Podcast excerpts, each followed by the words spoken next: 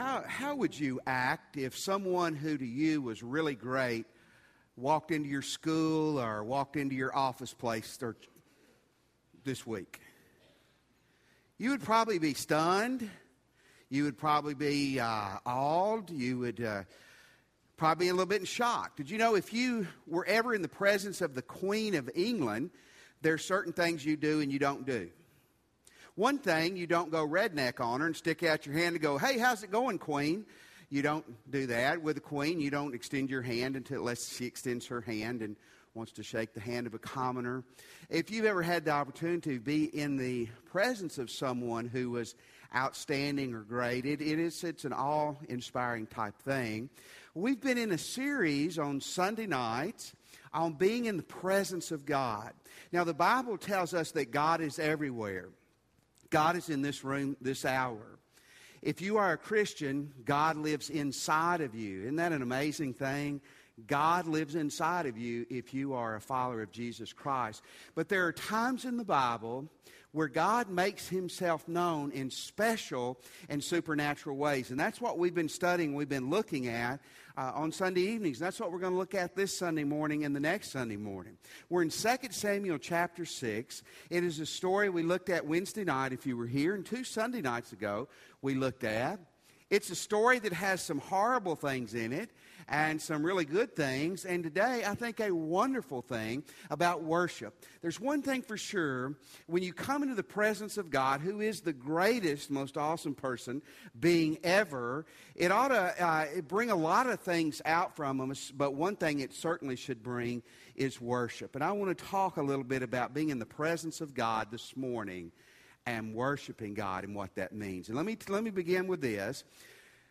Folks, when you and I really love God and we really worship God properly, we will be misunderstood. When you really love God, when you really worship God, you're going to get outside of the box, be it a Baptist box, a Pentecostal box, a daddy or mama box, because God doesn't fit in our boxes. And worshiping God will lead to being misunderstood by people. In this story, we're about 3,000 years uh, uh, in history, about a, a thousand years before Jesus Christ. And what's going on? David is the king of Israel, and he is consolidating the two kingdoms of Judah and Israel into one kingdom. He is making Jerusalem the capital, and he's consolidating, bringing everything there, and they're trying to get the Ark of the Covenant to Jerusalem. How many of you saw any of the Raiders of the Lost Ark movies? Okay, that was about, it was fictitious, of course, about them trying to find the, the Ark of the Covenant. The Ark of the Covenant, now please wait and do this this afternoon or do it tomorrow in school when you're bored. Uh, not that you won't be bored in a few minutes with me anyway, but don't hurt my feelings now. In Exodus 25, it describes the Ark of the Covenant, and it describes it in several other places in the Bible. It was a magnificent article, magnificent piece of furniture. I mean, it was meticulously made. It was covered with gold on the outside, covered with gold on the inside. No wonder the Nazis and Indiana Jones were looking for it. But more than anything else, it represented literally the presence of God in the middle of his people. And inside of it contained the most precious artifacts to the Jewish people. Uh, Ten Commandments, a couple other things. And, and with it was power, sometimes in a bad way, sometimes in a great way. And it had been the centerpiece for the Jewish people until the Philistines, Goliath was a Philistine, give you a little thought on that, captured it. Eli was the priest, and it says, I mentioned this for two weeks in a row. He was sitting in his chair and he heard the ark was stolen. He was real fat, and he fell out of the chair and broke his neck. And I've always said that's a terrible way with your obituary, especially if it's in the Bible, because it's forever read. Fat preacher dies falling out of chair, breaks his neck. And if it's me, then Dr. Blackwater says, I told him it was going to happen. P.S. in there. So, anyway, uh, the, the, the, Philistines capture the ark, and, and they have it for a while, and, and they don't respect it right, so things go horribly bad for them. And they give it back to the, the Jewish people, but really, for about 60 or 70 years, it kind of, it, it's just kind of like in a closet. King Saul never prioritized it. So David is doing something great. He is bringing the ark that represents the presence of God. God's everywhere, but it was a special physical way of representing the presence of God in their midst. He's bringing it back to Jerusalem. And there is a tremendous celebration and party going on. Look in verse 14 and 15 with me of chapter 6, 2 Samuel. It says, David wearing a linen ephod, this was kind of a vest of the priest, danced before the Lord with all his might. Now we know David was not Baptist here. While he and his entire house of Israel brought up the ark of the Lord with shouts and sounds of trumpets. Now, go back with me 3,000 years ago. Think of what a tremendous event this would have been. This wonderful treasure to the people, but more importantly than that, man, the presence of God is being brought into Jerusalem. Wouldn't that be awesome? I mean, what a tremendous celebration was going on. And everybody was super happy. No. Everybody wasn't super happy. Mrs. David was one who was not super happy.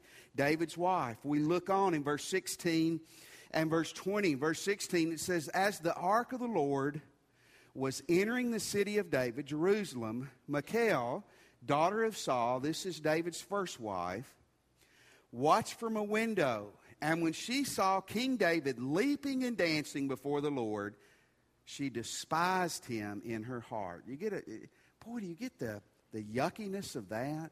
Despised him in her heart. Verse 20, when David returned home to bless his household, Michal, daughter of Saul, came out to meet him and said, How the king of Israel has distinguished himself today. She's being very sarcastic, disrobing himself in the sight of slave girls and of servants as any vulgar fella would do. Folks, here is the where the word battle axe was coined. Man, the great celebration is going on. God is being honored. God is being brought back into his right place. And 99% of the people are so enthusiastic and they're so excited. But the king's wife is disgusted by what's going on. Why was she disgusted? Now, I want you to listen eh, because I don't want you to get confused that I said something stupid, which I probably will before the sermon's over, but why was she disgusted? It says here that he disrobed himself. I literally thought, and I'm sure I'd heard this from somebody, that David was dancing basically clothesless with except with this vest on. And if that would have been true, Ladies, she would have had a right to been upset, correct? Absolutely. She would have. But if we go to its parallel story, the story's told in 1 Chronicles 15, 2. In 1 Chronicles 15, 27, it says, Now David was clothed in the robe of fine linen. We were all, all the Levites who were carrying the ark, as were the singers and the Kenite who was in charge of the singing of the choirs, David also wore the linen ephod, the vest of the priest. David's not a priest, but in this ceremony, he is acting not only as king, but also as kind of the priest mediator. But did you see that? He had on fine linen, fancy long johns, basically, nice long johns, and this linen vest on. He was not inappropriately dressed. Here's what he did he took off his royal robe. He set aside his crown. He dressed as a commoner and as a common priest. And that's what disgusted his wife. She was more concerned about appearance than authenticity before God. Does that sound familiar? Does that sound familiar? Yes, it does. We're more worried about what somebody's going to say or think than we are about getting real before God. A friend of mine, pastor friend, told me one Sunday they were having a revival. They had many people come forward. A church pretty similar to ours, probably size wise and, and social economic makeup. Many people, they took them to a counseling room in another part of the church, and, and my minister friend was counseling a man who had come forward. The man was already a Christian, but he was coming that day to say, I'm really wanting to get things right with God. I'm not where I should be. I want to get things turned around. But here's what he said to my buddy He goes, I am so concerned what my wife's going to think and say about me coming down this morning. Man, that's terrible. That's terrible. But it's happening in here this morning. I wonder how many people, maybe even in this room, but certainly in churches all across the world, will someday die and spend eternity in hell because they were too afraid what other people were going to think, so they wouldn't take that step for Christ. Or they need to be baptized and profess Christ, but they won't do it because what is my husband or my wife going to think? Or when we're singing and we're praising God, you need to cut loose a little bit more. Not for show, but to express your love and worship for God, but you're concerned what other people are going to think. Let me tell you what David's response to that concern was. In verse 21 and 22, David said to Michal, It was before the Lord. I'm not trying to show off, I'm not trying to draw attention. It was before the Lord. No, he gets a little snippy back with her, who chose me rather than your father or anyone from his house when he appointed me ruler over the people of Israel. I will celebrate before the Lord. Don't you like that? Verse 22 I will become even more undignified than this, and I will be humiliated in my own eyes. But by these slave girls you have spoken of, I will be held in honor. What an awesome thing. You know what David said? David said, Young people, listen, David said, I don't care if the older people don't understand. I'm going to I'm going to worship God and I'm going to love God. Us who are older, you know what he said? My wife doesn't understand. My husband doesn't understand. My friends don't understand. I'm not trying to, it's not about me. I'm not trying to put on a show, but I'm going to love God. I'm going to worship God. I'm going to put Him first.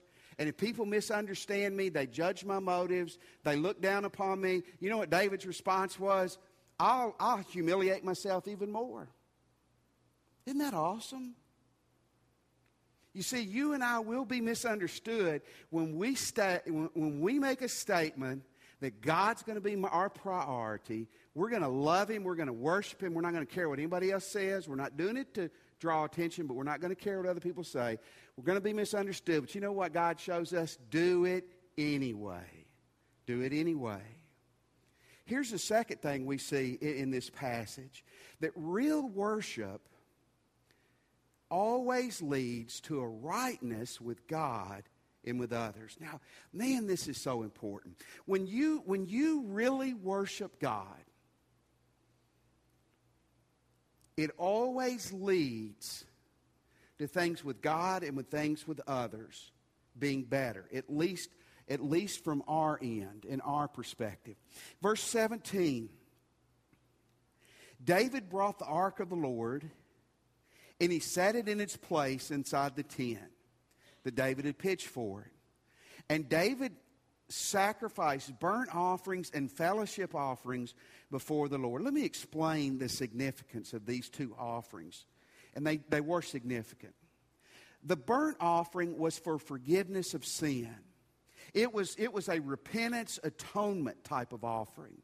And when you brought the burnt offering to be sacrificed, you burned every bit of that. You, you killed the sheep, killed the cow. You burned every bit of it. None of it was left. None of it was saved. Every bit of it was offered to God.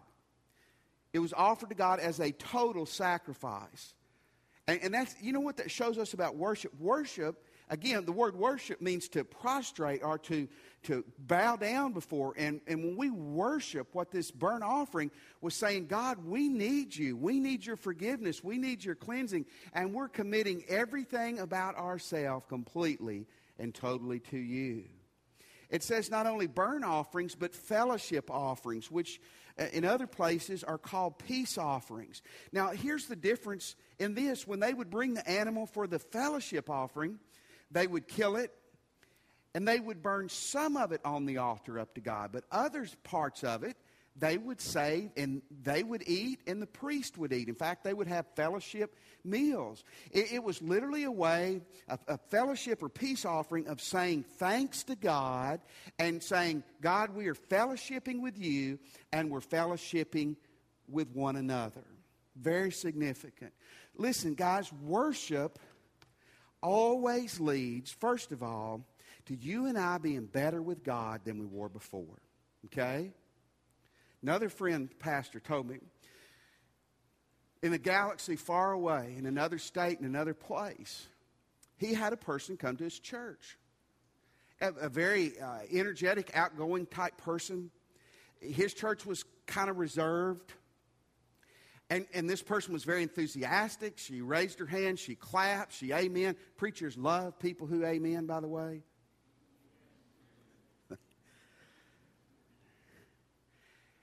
She would come down a lot of Sundays. She would pray with one of the ministers. Oftentimes, she would pray in tongues, and, and that's a different sermon altogether, but I believe that tongues used properly is a valid thing. Uh, a prayer language, it's not my gift, but, but it is a, a valid thing. But he said they began to notice a strange trend about this person. Around town, she was known to having a vulgar mouth, cheating people, mean spirited. And he said, What do you think about that? And I said, Well, I think a whole lot about that. But I would say this number one, she's not worshiping God on Sundays. She's creating some emotions in a stir. But listen, worshiping God makes you better with God. You and I bring we bring harm on the name of God when we make a spiritual show and we leave here and we cuss out the waiter at the restaurant. Amen? You see, worship changes us with God, it makes us better. Secondly, it changes us with people. David was not a priest, but he was acting priestly in, in this, this scenario here. We see in verse 17 again, they brought the ark, they offered the sacrifices, and in verse 18, after finishing the sacrifices and the burnt offerings, he blessed the people in the name of the Lord Almighty. Then look in verse 19. Then he gave a loaf of bread, a cake of raisins, uh, and, a, and a cake of dates to each person in the crowd. Now, these were kind of staple foods of the society. One thing you guys do not know, we learned this in seminary, this is the origin of giving the fruitcake for a gift. You thought it was your grandmother, but it wasn't. It was King David giving it here. I realized that I was getting older this last Christmas. I got a fruitcake for Christmas and I actually ate a piece of it and it tasted good. That is a sign. That is a sign that dentures are the next thing in my, my life. You see here where he said, he said the cakes with fruit in them. This was, to you and me, that doesn't mean anything, maybe a fruit cake, but it was symbolic of this day and age of a cake with fruit was symbolic of life. And it was a way of saying, if you gave that to somebody, that you were honoring that person and that you were expecting something from that person. And, and here, certainly, it was talking about, it was talking about what David was doing for them and what they should do for for each other. You notice this worship here, it not only affected them and God, it affected how they responded to one another.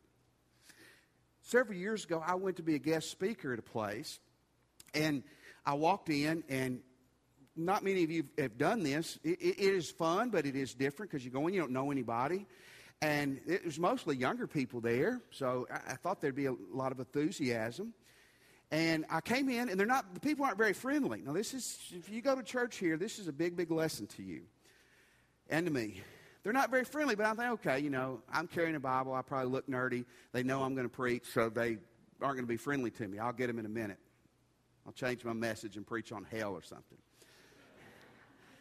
So I, I watch them while they're singing. Man, they are they are raising their hands. They are they are really getting with it. I mean, it's it's a lot of energy in the room. Then I get up to preach, and I'm certainly not saying anything I said was good, but you know, I mean, they tuned me out. I mean, it was, you know what that is, don't you? Yeah.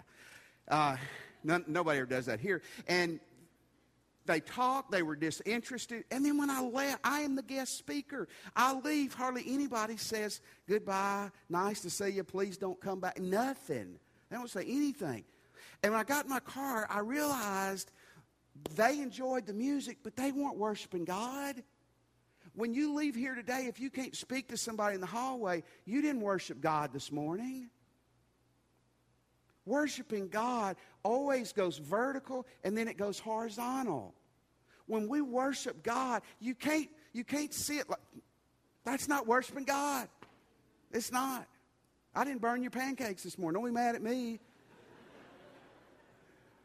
I went by the donut place. It was closed this morning. That broke my heart. but I'm not mad at you.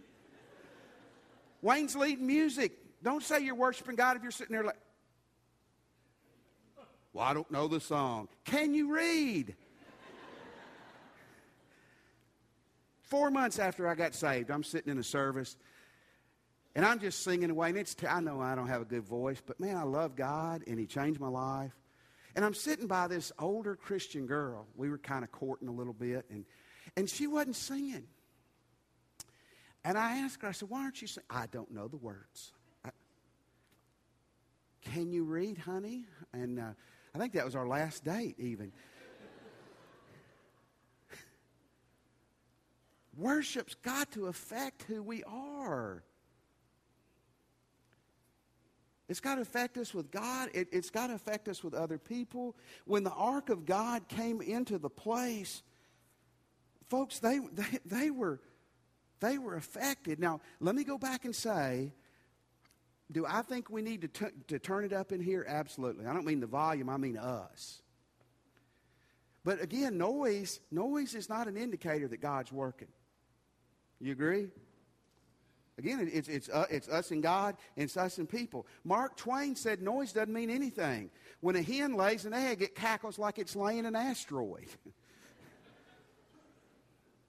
It's great to make noise, but remember, worship affects us and, and, and God and us and others. And here's my drive home for us today, hopefully.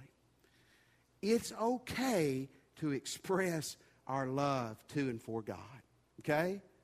It's okay for you and me not to draw attention to ourselves, not so people will think we're spiritual, but it's okay to express to God our love. In verse 14 through 16, David, wearing the linen ephod, danced before the Lord with all his might. While he and his enti- the entire house of Israel, Israel brought up the ark of the Lord with shouts and sounds of the trumpet. As the ark of the Lord was entering the city of David, Michal, daughter of Saul, watched from a window, and when she saw King David leaping and dancing before the Lord, she despised him in her heart. Now let's talk about this dancing for a moment. Clayton, raise your hand. I need to embarrass you just for a second, Clayton. Clayton's mother and dad. Let's give Oscar and Sarah here. Let's give them a hand. Believe you me, they've had a tough 49 years raising Clayton. When we were in college, Clayton was famous for, for his dancing. Now, his mom is going to be heartbroken about this. Mary was humiliated because they dated in college, but when, when we were in, in, our fraternity and we would have dances, we would always ask Clayton to do a certain dance. Uh, it was called the Jed Clampett. How many of you? How many of you have ever seen Jed dance on the Beverly Hillbillies? He does a particular, and Clayton would do this at fraternity dances, and he wasn't even drinking. Was what was the? Uh, it, it, was fun. Now David was not doing the Jed Clampett. Okay, David. It says David literally he was jumping, he was twirling around. Now, how does that apply to us? Well, it was part of their culture then. Pagan in the pagan worships and the Jewish worships, they danced. They danced at their weddings. They, they danced as a part of who they were. And in early Christianity, there was some dancing in the services. The Greeks brought this into the, the Christian culture, but it quickly got out of hand, as you can see how it could. And so there's never any kind of command in the, the New Testament to, to, that we should be dancing in our service or anything like that. The, the principle is this when God is in the house, it ought to shake us up a little bit, it ought to get us excited. I know the sermon's painful, but it's just 25 or 30 minutes. We ought, we ought to be motivated. How many of you watched the World Series the other night? I'm sorry, Rangers fans. I know this is going to be tough. Bill, I'm sorry. Donna.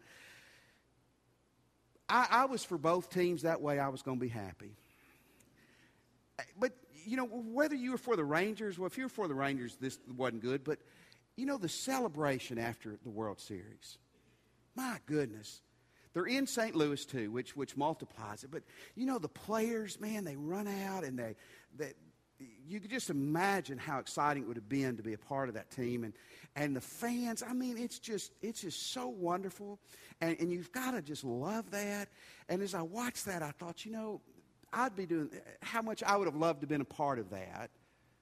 But secondly i thought you know we've got something far greater than baseball. Man we got jesus christ. We got god in the house. We got god in us. And, and I'm not trying to be mean, but oftentimes we struggle to stay awake in a one hour service.